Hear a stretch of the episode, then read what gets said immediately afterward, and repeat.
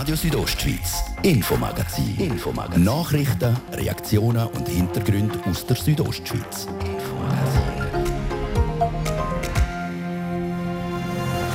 Das Nein von den 10 Prättigauer Gemeinden zum Naturpark Rätikon. Jetzt wird Kritik laut, vor allem was die Organisation Prättigau Tourismus angeht.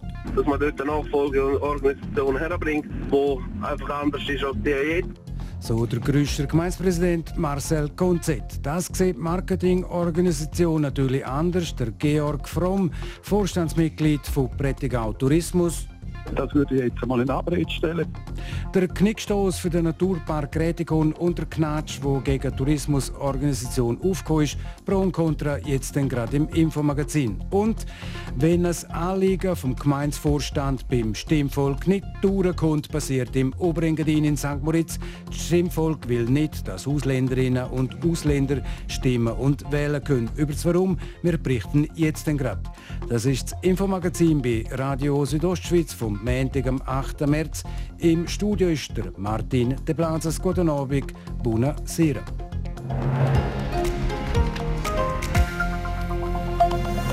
Radio Südostschweiz, Infomagazin. Nachrichten, Reaktionen und Hintergründe aus der Südostschweiz.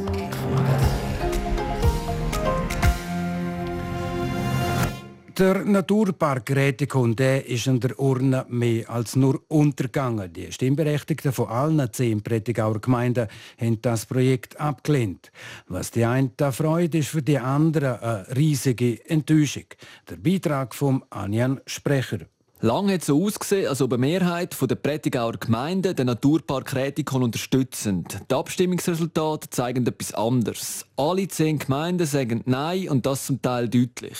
In Grüsch hat man sich schon früh gegen den Naturpark Rätikon gestellt. Der Grüscher Gemeindepräsident Marcel Konzett will aber nicht von einem Sieg reden. Ich glaube, es geht nicht um Frieden oder nicht Frieden. Ich glaube auch nicht, dass es Gewinner und Verlierer gibt. Wenn es Gewinner gibt, ist es Natur für uns. Also, Prättigau hat das Wochenende gezeigt, dass sie das nicht will. Und ich glaube, der Entscheid ist einfach zu respektieren und ja, analysieren. Zu den möglichen Gründen für das Nein zum Naturpark Rätikon meint Marcel Konzett. Schwierig zu sagen. Ein Teil, habe ich das Gefühl, ist sicher Angst vor einer Fremdbestimmung und auch von Massentourismus, von vielen Leuten überlaufen alles. Und ja, ich Gefühl, das ist das etwas. Vom Grüscher Gemeindepräsident zum enttäuschten Georg Fromm. Der Regionalentwickler von Davos Prättigau hat sich jahrelang mit dem Projekt Naturpark Rätikon auseinandergesetzt. In dem Sinn kann man von einer Klatsche reden. Das ist ein sehr eindeutiges Resultat, das wir so natürlich nie erwartet hätten. Sonst wären wir nicht in den Abstimmungskampf eingestiegen, wenn wir das geahnt hätten. Während dem Abstimmungskampf hätte man für sachliche Argumente kein Gehör gehabt. Nochmal der Georg Fromm. Wir müssen allgemein feststellen, dass wir mit sachlichen Argumenten eigentlich nicht weit gekommen sind. Die Gegner haben sehr einen emotionalen und sehr einen unsachlichen Abstimmungskampf geführt. Das müssen wir leider so sagen. Ich bin an vielen Gemeinden, an Informationsanlässen, und ich habe eigentlich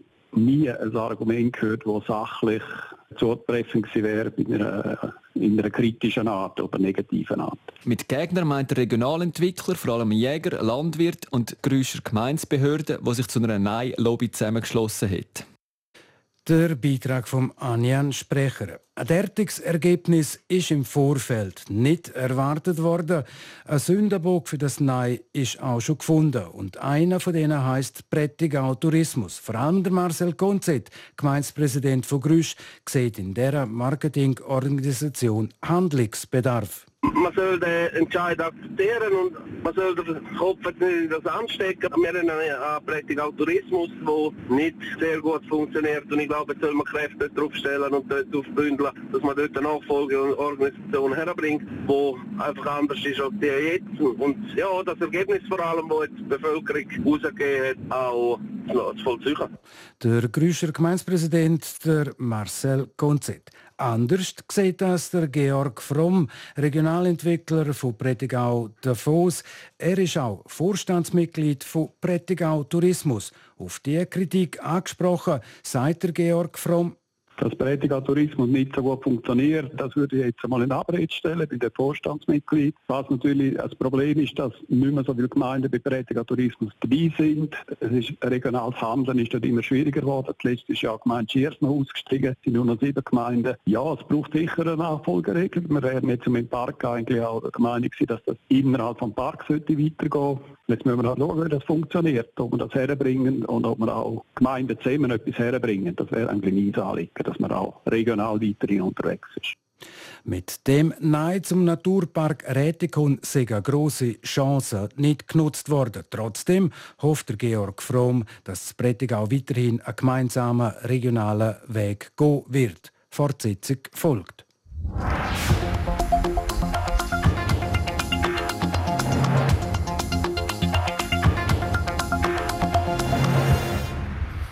Jetzt vom Prättigau ins Oberengadin. In St. Moritz, dort ist es um das Stimm- und Wahlrecht für Ausländerinnen und Ausländer mit Niederlassungsbewilligung gegangen. Beziehungsweise eben nicht gegangen. St. Moritzerinnen und St. Moritzer schicken die Vorlage klar Bach ab. Der Patrick Ulber berichtet. St. Moritz, Tourismusdestination im Oberengadin mit internationaler Strahlkraft. Seit jeher ist St. Moritz aber auch für viele Ausländerinnen und Ausländer Heimat. Darum hat der Gemeinderat das Stimm- und Wahlrecht für Ausländerinnen und Ausländer mit Niederlassungsbewilligung einführen. Die Bevölkerung aber nicht. Mit 471 Ja zu 925 Nein-Stimmen ist die Vorlage klar gescheitert. Eine Enttäuschung für den St. Moritzer Gemeindepräsident, der Christian Jotienny. Gerade ein Ort, der sich immer rühmt damit, dass man ein Weltort ist, ein Weltoffen, der sich im gleichen Atemzug mit New York und Rio und Tokio erwähnt. Und wenn es aber darum geht, dass man wirklich weltoffen sein sollte, denen gegenüber, die da schon lange arbeiten, leben und zum Reichtum und Weltraum dazu beigetragen haben, dann gibt man quasi komplett ein Nein. Das finde ich schon sehr bedenklich, ja. Angst und Machtverlust sind für den Gemeindepräsidenten Gründe, warum Ausländerinnen und Ausländer auch künftig in St. Moritz nicht dürfen wählen und abstimmen. Das müssen wir akzeptieren. Aber ich finde es bedenklich, wenn man auch daran denkt, dass gerade ein Dorf wie Bever, das nicht weit ist von da, Scuol, Unterengadin, Arosa, wo auch sehr im touristischen Bereich tätig ist, dass die das angenommen haben. Und wir, die eigentlich weltweit wahrscheinlich den bekanntesten Namen haben als Weltort, dass wir das ablehnen, in dieser Deutlichkeit, das finde ich schon sehr bedenklich. Ja. Ganz anders sieht das der St. Moritzer SVP-Gemeinderat Gian Marco Tomaschett. Er ist froh, dass sich die St. Moritzerinnen und St. Moritzer für die Einbürgerung entschieden haben, wenn Ausländerinnen und Ausländer mitbestimmen wollen. Ich denke, für St. Moritz ist wichtig, dass die, die hier wohnen, sich eigentlich für den Königsweg entscheiden und abstimmen tun nachher, also einbürgern und nachher abstimmen. Und das finde ich ist wichtig, dass man da als Einheit auftritt, dass wir weltoffen sind und auf Gäste zugehen. Das hat gar nichts mit der Abstimmung und mit dem Wahlrecht zu tun. Auch wenn er sich gegen das Ausländerstimmrecht in St. Moritz eingesetzt hätte, hofft der Gian Marco Tomaschett, dass sich die Ausländerinnen und Ausländer weiter im Dorf einbringen. Ich finde, sie sollen sich einbringen. Sie haben auch die Chance, um sich weiterhin einzubringen. Wir haben auch im Gemeinderat, in Kommissionen Leute gewählt, die nicht abstimmen dürfen, weil wir sehen, dass sie dort eigentlich am richtigen Ort sind und St. Moritz helfen können. Und die haben wir dort reingewählt, unter anderem auch ich, haben die beides mal reingewählt, weil ich sie richtig finde, dass sie dort mitmachen. Da stellt sich dann aber die Frage, wieso nicht gerade auch abstimmen und wählen? Wenn man das Stimmrecht will, dann gehört das eigentlich zusammen, kommunal, kantonal und national. Und gerade für St. Moritz und auch die Region ist es wichtig, dass wir möglichst viele Schweizer Stimmbürger haben, die abstimmen können, dass wir auch eine Stimmkraft wieder im Kanton gewinnen. Wer also in St. Moritz wählen und abstimmen will, muss sich auch in Zukunft einbürgern lassen. Der Beitrag von Patrick Ulber zur kommunalen Vorlage Stimm- und Wahlrecht für Ausländerinnen und Ausländer in St. Moritz, wo gestern klar abgelehnt worden ist.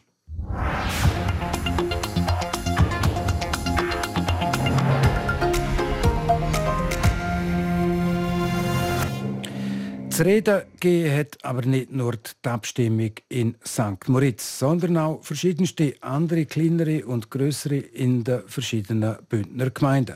Die Übersicht jetzt mit dem Gian-Andrea Accola. 4,5 Millionen Franken hätte es kosten sollen, damit die Zizerser Gemeindeverwaltung kann ins Schloss Zizers züchen. Für die Bevölkerung hätte es Zugang gegeben in den schönen Schlosspark, zum dort verweilen und vielleicht mal ein Apero nehmen. Überzeugt hat das Zückerlitz Zizerser Stimmvolk nicht genug. Aus der Gemeindeverwaltungsschlossresidenz wird nichts. Zwar ist es kein allzu deutliches Resultat, gefehlt hat zum Ja aber doch ein bisschen was. 713 Mal hat es ein Nein gegeben in der Urne, nur 620 Mal ein Ja. Der Zizerer Gemeindepräsident Peter Lang war ein bisschen geknickt. Ich habe mich sehr stark für das Schloss eingesetzt und die Enttäuschung ist für mich sehr gross. Ich habe einfach das Gefühl, wir haben eine riesige Chance verpasst, oder? Und das ist schade. Das ist sehr, sehr schade, ja. Er ist überzeugt, dass es das Zizerer Stimmvolk verpasst hat, das Schloss der Öffentlichkeit zugänglich zu machen und der Gemeindeverwaltung einen würdigen Standort zu geben. Und das aufgrund von nicht richtigen Informationen der Gegner, ist der Peter Lang überzeugt. Es sind dann einige Flugblätter rumgegangen, die nicht ganz der Wahrheit entsprochen haben. Und das finde ich eigentlich sehr, sehr schade. Und ich denke, das wird ein sehr grosser Ausschlag gewesen sein. Alles Lamentieren hin oder her, am Schluss hat es an der Urne nicht gelangt. Und der Kostenfaktor von 4,5 Millionen Franken, der war sicher auch nicht ganz unschuldig am Nein zu den Gemeindezügelten in Zizers. Auch wenn der Peter Lang sagt, vergleichbare Umzüge in andere Gebäude wären ähnlich teuer geworden. Vorläufig ist damit der Umzug vom Tisch. Standortwechsel auf Churwalden. Vor 10 Jahren hat die Gemeinde dort mit Parpan und Malix fusioniert. Gestern hat man jetzt auch die Wahlkreise noch abschaffen, damit der Gemeindevorstand von allen zusammen und nicht nur in den einzelnen Fraktionen gewählt wird. Gelungen ist das nicht. Eine Mehrheit hätte zwar unter dem Strich zugesagt, aber Parpan hat es abgelehnt. Und nötig gewesen wäre auch ein Ja in allen 3 Fraktionen. Die Gemeindepräsidentin Margrethe Raschein. Dass man jetzt halt denkt, ja, im Parpan, wir wollen eigentlich unsere 2 Vertreter fix und garantiert im Vorstand haben. Ja, das muss man zur Kenntnis nehmen. Ich hätte aber gedacht, dass die Zeit jetzt reif ist. Das ist sie offenbar noch nicht. Nach dem Nein behalten alle Fraktionen 2 Sitze im Gemeindevorstand, die dann eben wieder separat in den einzelnen Dörfern besetzt werden.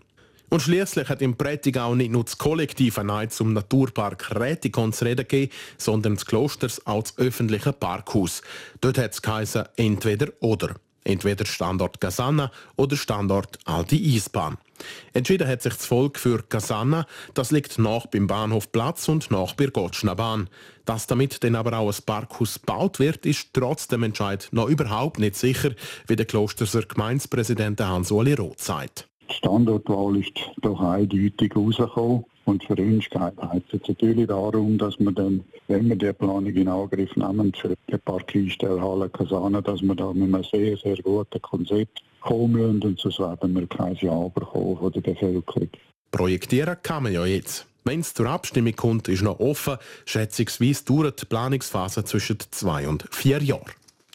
Das war eine Zusammenfassung über kommunale Abstimmungsvorlagen im Kanton Graubünden von Gian-Andrea Accola. Das ist Radio Südostschweiz mit dem Info-Magazin. Im zweiten Teil sind wir unter anderem im Unterengadin in Scuol. Dort ist ein eindrückliches Brückenbauwerk über dem Inn in einem miserablen Zustand. Jetzt zuerst noch kurze Nachrichten mit Wetter und Verkehr. Das ist eher so am Montagabend. Kompakt informiert, kurz vor der 5:30 von der Bettina Kadocz. An den Schulen im Kanton Graubünden haben heute die regelmäßigen Massentests gegen das Coronavirus begonnen. Gemäß dem Kanton ist die Teilnahme an den Spucktests freiwillig. 19.000 Schülerinnen und Schüler aus 109 Bündner Schulen, vom Kindergarten bis zum Gymnasium, machen an dieser Aktion mit. Ein Auto ist gestern Abend aus ungeklärten Gründen in Malix ausgebrannt. Aus dem Motorraum des Autos waren plötzlich Funken zu sehen, wie es in einer Mitteilung der Kantonspolizei Graubünden heißt. Die Autofahrerin stellte das Fahrzeug bei einer Bushaltestelle auf der Julierstraße ab, wo es sofort zu brennen begann. Die 3 Insassen verließen das Auto unverletzt und konnten das Gepäck ausladen. Ein 55-jähriger Mann ist am Freitagnachmittag bei einem Tauchgang im Neuenburger See bei Budri ums Leben gekommen. Der erfahrene Taucher war etwa 40 Meter vom Ufer entfernt, als sich der Unfall ereignete, wie die Neuenburger Kantonspolizei mitteilt. Andere vor Ort anwesende Taucher leisteten Erste Hilfe, der Taucher konnte aber nicht wiederbelebt werden, heißt es weiter. Zu den Corona-Zahlen in der Schweiz und in Liechtenstein. Dem Bundesamt für Gesundheit (BAG) sind seit Freitag 2744 Neuansteckungen gemeldet worden. Der 7-Tage-Schnitt liegt damit bei 1073. Das sind 4% mehr als in der Vorwoche. Zudem registrierte das BAG 16 weitere Todesopfer. Wetter. Präsentiert von ihrem Wanderski- und Winterschuh-Spezialist Bläse Sport und Mode an der Voa Principala in Lenzerheide.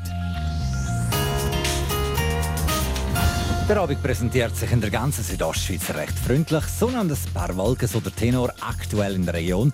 Auch die Nacht zeigt sich mit ein paar Wolken und der morgige Dienstag kommt dann mit einem Mix aus Wolken und Sonne daher.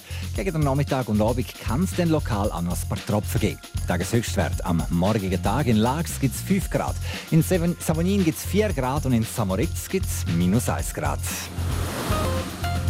Verkehr, präsentiert von Autowalser AG, Ihrer BMW-Partner im Rheintal. Autowalser.ch, neu auch mit BMW Motorrädern in St. Gallen. Auch jetzt, Minuten über 5:30, läuft es allgemein rund in der Südostschweiz. Einzig auf Chur Stadtgebiet kommt es wegen dem Feierabendverkehr zu kleineren Staus oder stockendem Verkehr. Habt ihr noch etwas gesehen unterwegs? Dann melden Sie uns zwar über die Nummer 081 255 55 55. Und jetzt geht es weiter mit dem Wichtigsten aus der Region, präsentiert von Martin de Plazes.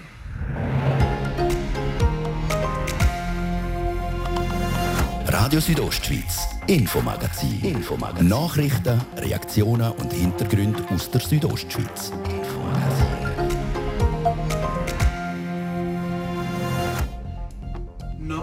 Noch nie hat es im Glarnerland ein eidgenössisches Schwing- und Älplerfest gegeben. Bald aber ist es soweit im Jahr 2025. 93% der Abgeordneten haben der Kandidatur Glarnerland ihre Stimme gegeben. Auch die Bündner. Wir sind mit den Glarner sehr freundschaftlich verbunden. Der Präsident des Bündner Kantonalen Schwingerverband, der Benno Pat, jetzt gerade im Interview. Und es ist das Wahrzeichen von Scuol und es ist immer noch miserabler baulicher Zustand. Darum ist die Gurlaina-Brücke seit längerem gesperrt. Heute entscheidet die Gemeindeversammlung in Scuol über weitere Gelder für die Sanierung von dem rund 120-jährigen Bauwerk.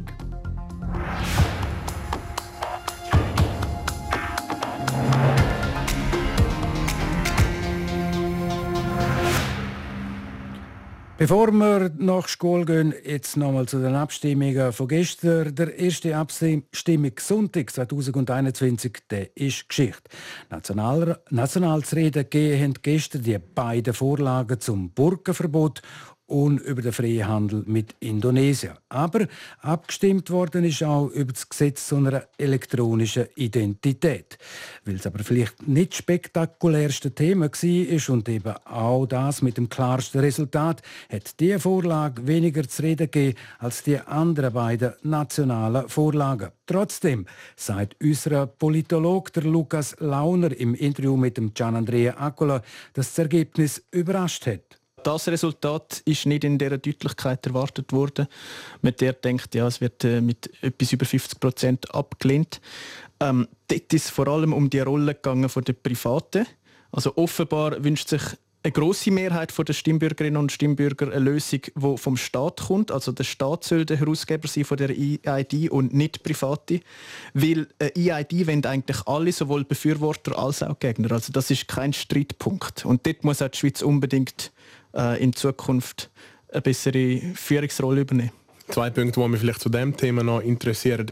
Kann man vielleicht auch sagen, dass in dieser digitalisierten Welt vielleicht auch das Bewusstsein für den eigenen Datenschutz ein bisschen grösser ist? Ich meine, wenn man zurückschaut auf eine Abstimmung über das Nachrichtendienstgesetz, dort hat man dem Bund quasi einen Freipass gegeben, um alles Nötige zu machen, um unser Land zu schützen. Und wenn es sogar in einen privaten Datenaustausch gegangen ist.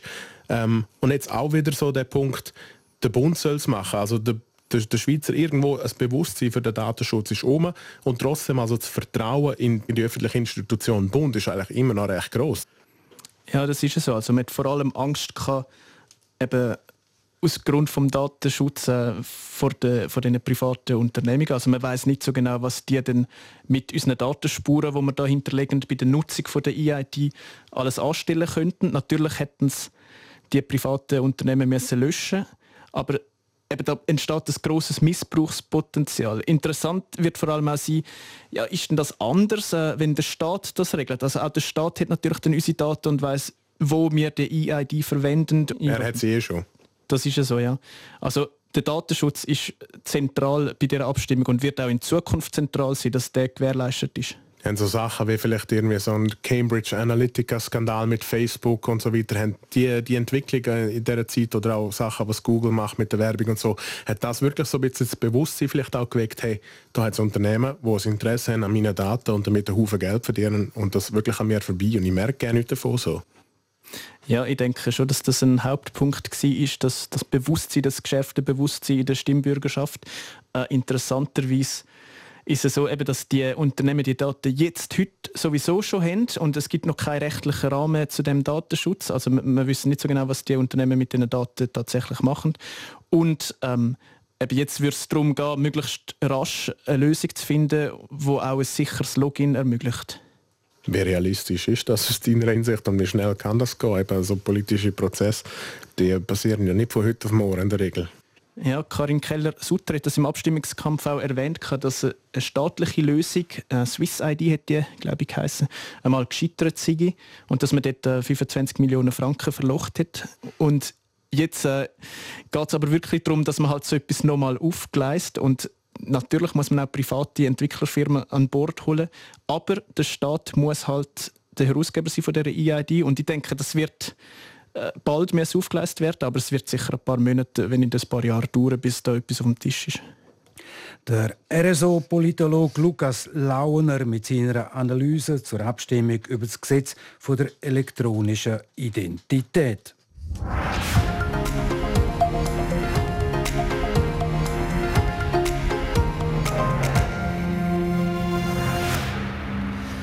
Was haben wir für ein Bild im Kopf, wenn wir an Scuol im Unterengadin denken? Dichte Wälder an steilen Berghängen, ein kleines Dorf in einem breiten Tal und der Inn in einer tiefen Schlucht. Es gibt aber auch noch ein Bauwerk, das das Ortbild in Scuol seit vielen Jahren prägen tut und auch noch weiter prägen soll. Der Gian-Andrea Accola mit der Geschichte von einem Bauwerk, das mehr ist als einfach nur eine Fußgängerbrücke. Sie ist das holzige Sujet auf vielen Ferienfotos mit den goldigen Lärchen, der schon ein bisschen verschneiten Bergspitze und der tiefstehenden Engadiner Herbstsonne, die Gurlaina-Brücke in Scuol. Zwei verkleidete Betonpfeiler tragen eine imposante Stahlkonstruktion, die seit fast 120 Jahren hoch über dem Inn thront. Obendrauf ebnen die Holzbretter der Fußgänger und Velofahrer ihren 150 Meter langen Weg von Scuol über auf Gurlaina. Am Ausgangspunkt von vielen Wanderungen und Velotouren in die Walschgadel. Fertig geworden ist die Brücke 1905 in der Hochblüte der Scuoler Hotellerie, zu einer Zeit, wo sich der Bündner Alpintourismus in seine heutige Form angefangen hat umentwickeln. Und die Gurlaina-Brücke hat dann zumal auch als ein Symbol für Scuol und als Sehenswürdigkeit vom kleinen Unterengadiner Ferienort sollen dienen.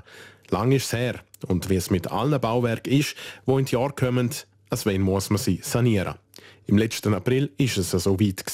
Man hat angefangen und dann aber auch ganz schnell wieder aufgehört. Der Gemeindepräsident Christian Fanzun erklärt. Das Problem liegt darin, dass man in der Phase, wo man eigentlich den Zugang sichergestellt hat, zur Brücke und das Grüsch aufgebaut hat und die Verschalung und Bretter weggenommen hat, hat man festgestellt, dass es grössere Schäden an der Brücke hat, als was man angenommen hat. Die Folge? Ein sofortiger Baustopp. Langwierige Untersuchungen und Abklärungen sind nötig geworden. Wie kann man das baulich lösen? Verhebt das denn auch rechtlich, weil die Brücke steht nämlich unter Schutz? Und was bedeutet das finanziell? Jetzt hat man Antworten gefunden. Wir haben Spezialisten einbezogen und haben das alles geklärt. Und anhand von den Resultaten, die wir jetzt haben, ist es so, dass die Brücke nicht demontiert werden muss. Man kann sie eigentlich wie ursprünglich geplant so sanieren. Alles halb so wild am Ende also. Zum Glück, weil hätte man die ganze Brücke müssen abbauen, in einzelnen Stück separat sanieren und dann wieder zusammenbauen, wäre das aufwendig und damit auch viel teurer geworden.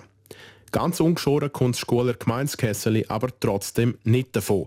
An der Gemeindeversammlung heute Abend entscheidet das Stimmvolk über einen Zusatzkredit von 700'000 Franken für die Sanierung von ihrem touristischen Wahrzeichen.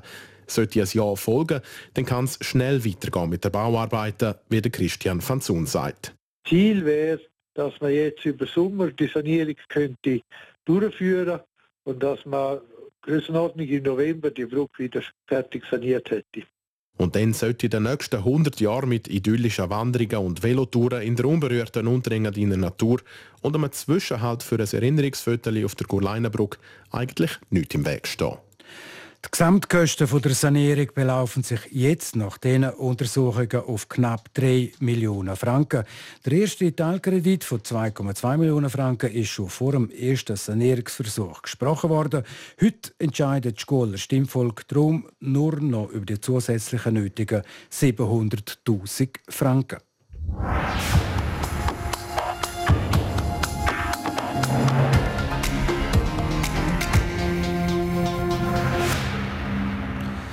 Der grösste Sportanlass in der Schweiz, das eidgenössische Schwing- und Älplerfest, findet im Jahr 2025 im Kanton Glarus statt. Das ist am Samstag entschieden worden. Durchgesetzt hat sich Glarus gegen die Stadt St. Gallen. Der Patrick Ulber hat mit dem Benno Pat, er ist Präsident vom Bündner Kantonalen Schwingerverband, geredet und wollte wissen, wem er den Daumen gedrückt hat. Ja, das ist natürlich, weil es uns näher liegt, sicher auch Glanerland Plus gewesen, wo ich meine Stimme abgegeben habe. Es ist aufgrund von der Bewerbung selber, muss ich sagen, es hat mich einfach überzeugt. Es ist eine sehr authentische Bewerbung gewesen. Und es ist natürlich schon ganz eine spezielle Sache, im Glanerland können so ein grosses Fest abzuhalten. Mhm. Sind es keine spezielle Atmosphäre denn auch im Glarnerland vielleicht? Wie war so allgemein der Terror in der Bündner Schwingszene? Ist man da auch eher für den Kanton Glarus in der Szene? Ja, das hat natürlich auch eine gewisse Tradition, das ist klar. Wir sind mit den Glarner sehr freundschaftlich verbunden. Darum gibt es ja auch die Schwingfest Glarner Bündner und Bündner Glarner Schwingfest. Da haben wir seit vielen Jahren eigentlich sehr freundschaftliche Verbindungen. Als kleinere Verbände im NOS-Verband hat man da auch immer ein bisschen zusammengehabt und das hat sich auch natürlich auch jetzt mit der Bewerbung dann fortgesetzt. Mhm. Jetzt eben gegen den Kanton Glarus antreten ist der Kanton St. Gallen, hat aber gemäss Stimmen Glarus holt 93% keine Chance gehabt. Was glauben Sie, hat der Unterschied ausgemacht für Glarus? Also ich bin erstens einmal sehr, sehr überrascht über das ganz klare Verdikt. Die hätte wirklich einen knapperen Ausgang, aber schon eher für Glarus erwartet. Dass es so klar jetzt war, kann ich mir fast nur vorstellen, eben, dass sehr viele Stimmberechtigte eben die Atmosphäre, das einbettet in die Bergwelt und wirklich auch ein kleiner Kanton wieder einmal einen Zuschlag soll haben, das hat meine am Schluss eine grosse Rolle gespielt. Und einfach auch die Authentizität, wo die Glarner so rübergekommen sind, wie die Kandidatur rübergekommen ist. Mhm. Eben, Ihr Favorit, der Kanton Glarus, hat sich durchgesetzt. Was glauben Sie, auf was dürfen sich die Schwingfans im Jahr 2025 in Glarus, in Mollis besser gesagt, freuen? Ich glaube auf sehr viel so Bodenständigkeit und Gastfreundschaft und für das sind Glarner immer schon bekannt gewesen. Es wird natürlich die ganze Region dort wird da fest mithelfen und ja, man weiß ja, dass das Schwingen sehr verankert ist, auch in dieser Region, auch Markhöf und Rapperswil und Umgebung, wo da mit einbezogen wird und eben auch mehr Bündner werden das natürlich geniessen. Bei den Glarner dürfen Gäste sein. Der höchste Bündner Schwinger, der Benno Pat, zum eidgenössischen Schwing- und Älplerfest, das im August 2025 im Kanton Glarus auf dem Gelände vom Flughafen Mollis soll stattfinden. Radio Südostschweiz, Sport. Jetzt ist es also offiziell, der Novak Djokovic steht in seiner 311. Woche an der Spitze der Weltrangliste und löst damit der Roger Federer als Rekordhalter ab. Bettina Kadocz. Der Novak Djokovic hat vor 10 Jahren das erste Mal die Spitze der Weltrangliste erreicht, das nachdem er das Wimbledon gewonnen hat. Seither hat der Serb weitere 15 Grand Slam-Titel gewonnen und fast 2/3 vor Zeit das ATP-Ranking angeführt. Abgelöst ist er zwischenzeitlich vom Andy Murray, Rafael Nadal und dem Roger Federer geworden. Jetzt nimmt der Djokovic schon einen weiteren Rekord in Angriff. Bei der Anzahl Grand Slam-Titeln liegt er beispielsweise nur noch 2 hinter dem Federer und dem Nadal, wo je 20 kennt. Der Roger Federer ist aber weiterhin der Spieler, der als ältester an der Spitze der Weltrangliste gestanden ist, im Jahr 2018 mit über 36. Und auch der, der am längsten ununterbrochen an der Spitze war, der King Roger, ist nämlich während 237 Wochen am Stück die Nummer 1 gewesen. Dann kommen wir zu einer Meldung aus dem Schweizer Skicross-Team. Der Weltmeister, der Bündner Alex Fiva und sein Teamkollege Ryan Regetz verpassen das Weltcuprennen im russischen Sunny Valley vom nächsten Samstag. Grund ist ein weiterer positiver Corona-Test bei beiden Athleten. Sie sind inzwischen aber symptomfrei und planen beim Saisonfinal in Wesena am 21. März wieder am Start zu sein. Das war es, das Infomagazin auf RSO vom Montag, am 8. März. Das Infomagazin gibt es vom Montag bis am Freitag jeden Abend ab 4:15 hier bei Radio Südostschweiz. Jederzeit im Internet unter rso.ch zum Nachhören und natürlich auch als Podcast zum Abonnieren. Am Mikrofon sagt auf Wiederhören der Martin de Plazes. Einen guten Abend in Buona Sera.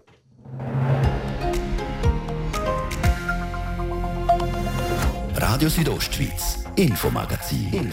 Nachrichten, Reaktionen und Hintergründe aus der Südostschweiz.